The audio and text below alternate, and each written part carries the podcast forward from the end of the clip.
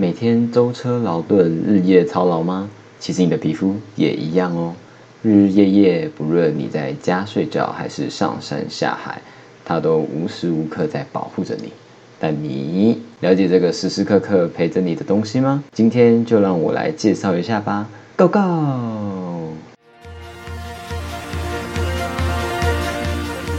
人生在世，岂有一路顺遂之事？与其难过，不如重新掌握。我是冠志，欢迎您和我一起重新度过。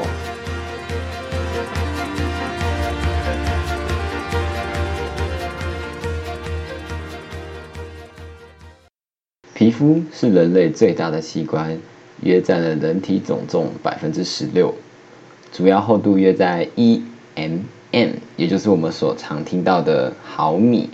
如此小的东西，却是我们很重要且和许多外在环境接触的第一道防线哟。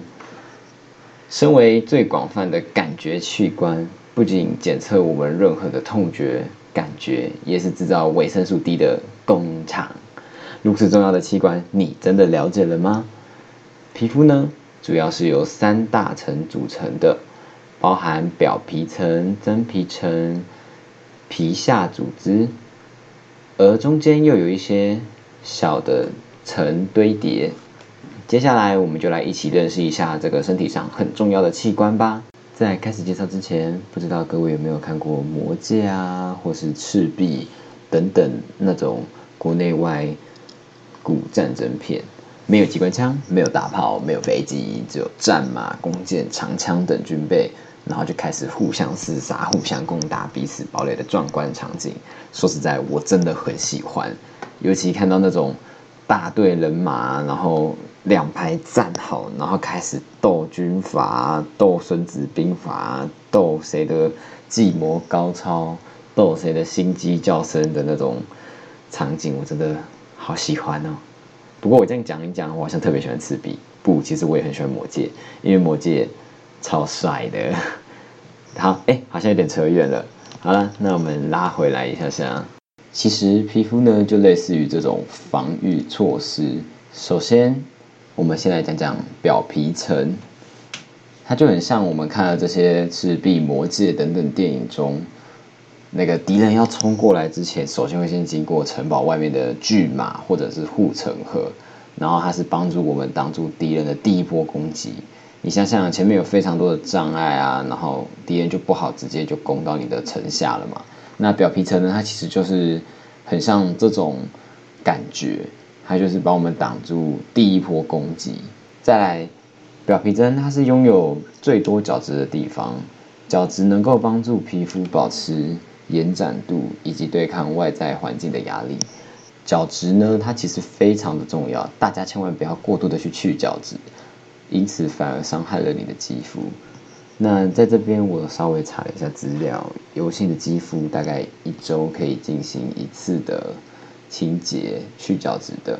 那干性肌肤大概二到三个星期做一次。不过不论你是哪一种的肌肤啦，做完去角之后一定要做好保湿，不然很容易你就开始会变成那种敏感性肌肤。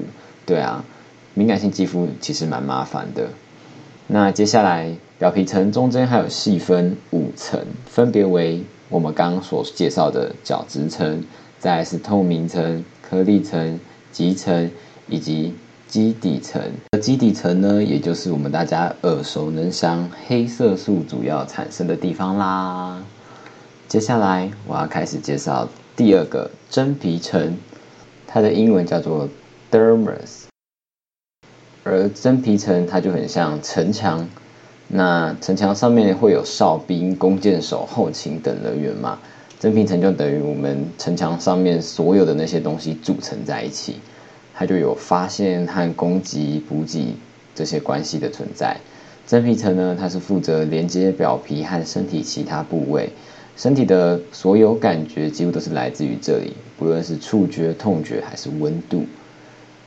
在底下又分为乳状层和网状层，这两层就是储存我们很重要的胶原蛋白和弹性纤维的地方。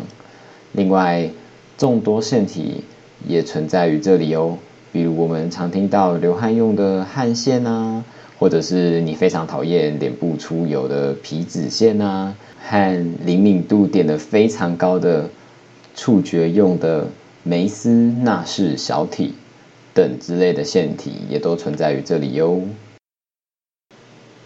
最后，我们来讲皮下组织，它的英文叫做 hypodermis，它就很像城堡中的人民跟军队这些组成在一起。我们走到城堡之中，最里面一定都是，比如说有警察跟人民在那边。那皮下组织就相当于这种东西。我们以上所讲的腺体、细胞等，也都会存在于我们的皮下组织。我们的血管啊、神经啊，也会出现在这。当然，我们最惹人厌的脂肪伙伴也居住在这喽，就好像我们靠近城堡中心一样，开始有了多元的细胞生活的存在。这就是皮下组织的生活，就一个多元的生活圈。那以上呢，就是我们今天简单的皮肤介绍。听到这边，你有什么心得吗？如果有的话，欢迎留言告诉我。不论你是觉得学到了一些知识。还是想要鼓励一下我都 OK，毕竟我也突然尝试着做这种比较有点专业的东西，我也是觉得还蛮特别的，自己心境上也是觉得蛮特别的。那最后呢，就奉劝各位不要亏待自己的皮肤啊，不然就真的回不去了。自己的皮肤真的就只有那么一个皮肤，你如果不好好的对待它，万一它哪天跟你闹脾气了。哪一天跟你不开心了，就开始那边不好，这边坏，这边不糟糕，那你真的到时候真的是欲哭无泪啊！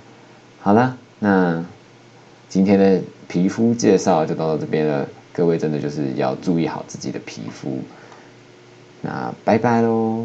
好啦，都听到这了，就动动你可爱的右手按下订阅，再用用你动人的左手按下分享吧，耶！有任何问题，欢迎在底下留言，也可以私信我的 Instagram 或 Facebook，我都会看的，嘿嘿。那么和冠之一起重新出发，我们下次见。